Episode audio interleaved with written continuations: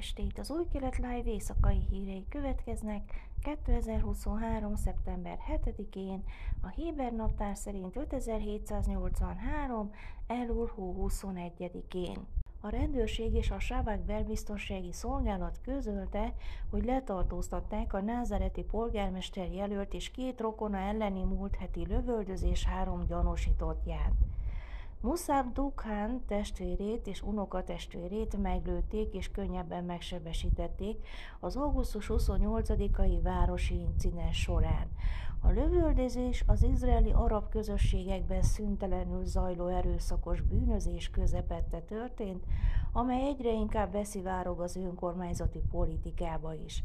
A rendőrség és a sábak közleménye szerint napokig tartó nyomozás után a három gyanúsítottat egy búvóhelyül szolgáló lakásban tartóztatták le. Az ügy további részleteire hírzállat van érvényben. Az énekes és dalszerző Aviv Geffen a héten Berlinben egy fellépésen kiállt az igazságügyi reform elleni tiltakozás mellett, és bírálta azokat a művészeket, akik úgy döntenek, hogy nem hallatják a hangukat. Én mindig arra szólítok, hogy tiszteljük egymást, béküljünk ki és találjunk kompromisszumot, mondta Geffen az egyik zsinagógában. Remélem, hogy minden ember, aki minden nap harcol az utcán, képes lesz megtartani Izraelt, mint zsidó, izraeli és liberális hely. Sok barátom, sok művész van, akik mennek és énekelnek, befolyásukat és hangjukat adják ehhez a vitához, és a demokrácia folytatásáért folytatott harchoz folytatta Geffen. Innen Berlinből szeretném megerősíteni bátor művész barátaimat, akik szent munkát végeznek a szememben, és meg akarom vetni a nacionalistákat is, akik szintén a barátaim, akik a telefonbeszélgetéseken pontosan úgy gondolkodnak, mint az izraeli nép többsége, és nem foglalnak el semmilyen álláspontot, és inkább több pénzt, nagyobb közösséget szereznek, és elveszítik Izraelt. Remélem igazodni fognak hozzánk és bátrak lesznek. Izraelnek szüksége van minden művészre és minden spirituális személyre, aki befolyást gyakorol. Thomas Friedman a New York Times rovat vezetője Joe Biden amerikai elnökhöz és Mohammed bin Salman szaudi trónörököshöz fordult, miszerint ne engedjék, hogy Benjamin Netanyahu miniszterelnök hasznos idiótáivá váljanak azáltal, hogy beleegyeznek egy olyan izraeli-szaudi normalizációs megállapodásba, ami konkrétan nem segíti elő az izraeli-palesztin konfliktus kétállami megoldását. Friedman látszólag azt sugalta, hogy minden olyan megállapodás, amely nem omlasztja össze az izraeli kormányt, nem megy elég messzire a palesztin kérdésben. Nem lehet normalizálódni egy olyan izraeli kormányjal, amely nem szokványos. Soha nem lesz stabil amerikai szövetséges vagy szaudi partner, és jelenleg Izrael kormánya nem megfelelő.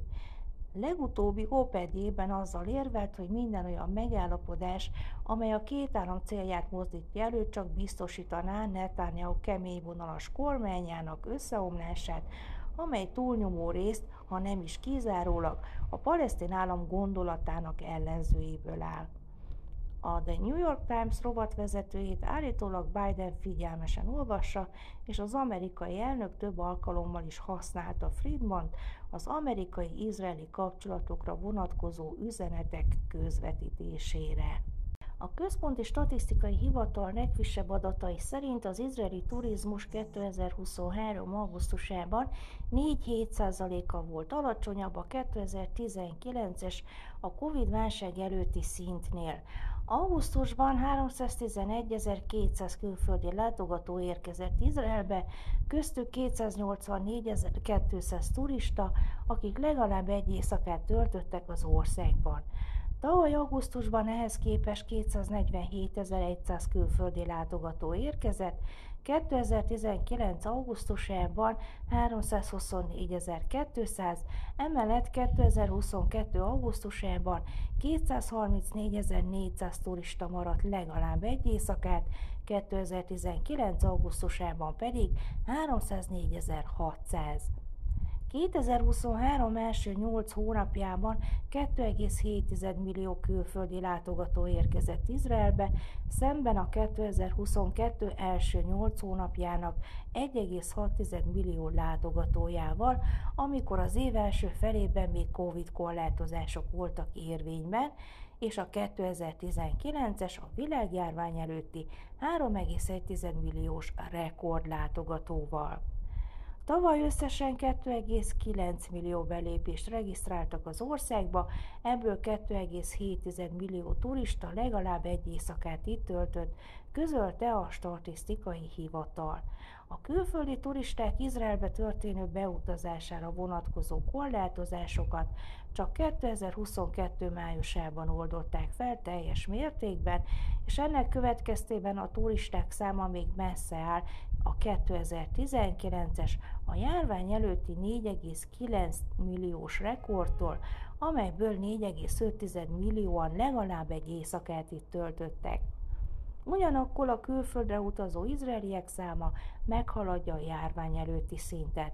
A jelentés szerint 2023 első 8 hónapjában 7,1 millió külföldi utazást regisztráltak, 20%-kal többet, mint 2019-ben, ebből augusztusban 1,34 milliót. Időjárás. Pénteken napos idő várható Jeruzsálemben 37, Hajfán 31, Eiláton 44, míg Ásdodban és Tel Avivban 36 fokra lehet számítani. A sábát bejövetele Jeruzsálemben 18 óra 19, Tel Avivban 18 óra 34 perc. Heti szakasz Nicavim és Vajelech. Részlet. Lásd, elét tettem ma az életet és a jót, a halált és a rosszat. Amint, hogy megparancsolom ma neked, hogy szeresd az örökkévalót a te Istenedet, hogy járj az ő útjain, hogy megőrizd parancsolatait, törvényeit és rendeleteit, hogy élj, sokasodjál és megáldjon téged az örökkévaló a te Istened az országban, ahová bemész, hogy azt elfoglaljad. Ha pedig elfordulsz szíved és nem engedelmeskedsz, megtántorodsz és leborolsz más istenek előtt, és szolgálod őket, Kijelentem nektek ma, hogy el fogtok pusztulni, nem lesztek hosszú életűek azon a földön, ahová te átfonulsz a Jordánon át, hogy bemenj oda és elfoglaljad azt. Tanúkul hívom ellenetek ma az eget és a földet, az életet és a halált tettem eléd, az áldást és az átkot. Választ tehát az életet, hogy életben maradj te és magzatod, hogy szeresd az örökkévalót, a te Istenedet, hallgass az ő szavára és ragaszkodjál hozzá, mert ő a te életed és napjaid hosszúsága, hogy lakjál a földön, melyről megesküdött az örökkévaló őseidnek, Ábrahámnak, Izsáknak és Jákobnak, hogy nekik adja. Ezek voltak az új kelet live hírei csütörtökön, Sebát Sálom!